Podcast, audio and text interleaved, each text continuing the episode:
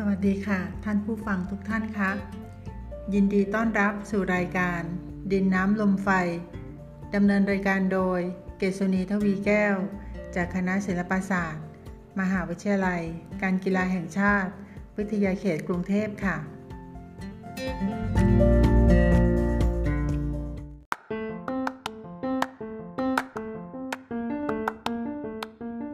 ท่านผู้ฟังคะ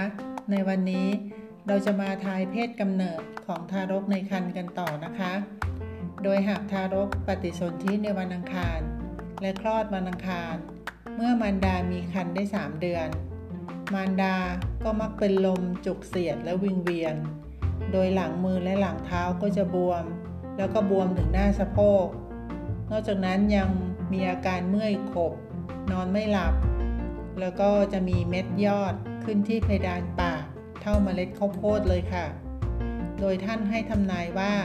ทารกจะปฏิสนธิและคลอดวันอังคาร เพราะว่ากำเนิดซางแดง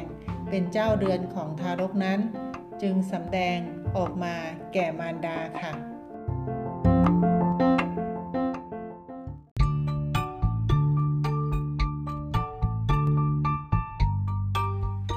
คุยมาถึงตรงนี้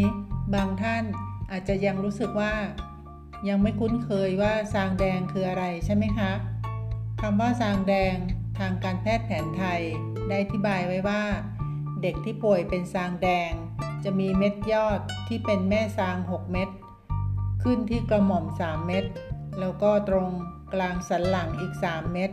แล้วก็มีเม็ดยอดที่เป็นบริวารถึง 72 เม็ดเลย แม่ซาง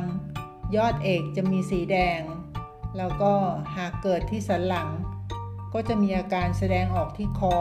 คาง ขาลักแร้และทวารหนัก ก็จะทำให้เด็กที่ป่วยมีอาการท้องเสีย อาเจียน กระหายน้ำเชื่อมมึน ไอ ผอมเหลือง กินอาหารก็ไม่ค่อยได้นะคะ ถ่ายอุจจาระเป็นมูกเลือด ซึ่งก็อาจรักษาให้หายได้ภายใน 13 วัน แต่ว่าเมื่อรักษาหายแล้ว ก็อาจจะกลับมาเป็นใหม่ได้อีก แต่ถ้ารักษาไม่หายก็จะมีอาการรุนแรงขึ้น โดยสางชนิดนี้ โบราณจัดว่าเป็นสางที่มีพิษมากเลยค่ะ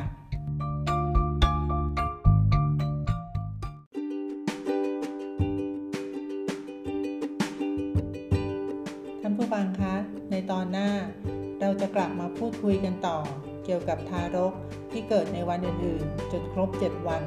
ก็อย่าลืมติดตามฟังกันด้วยนะคะ สุดท้ายขอขอบคุณข้อมูลจากคำพี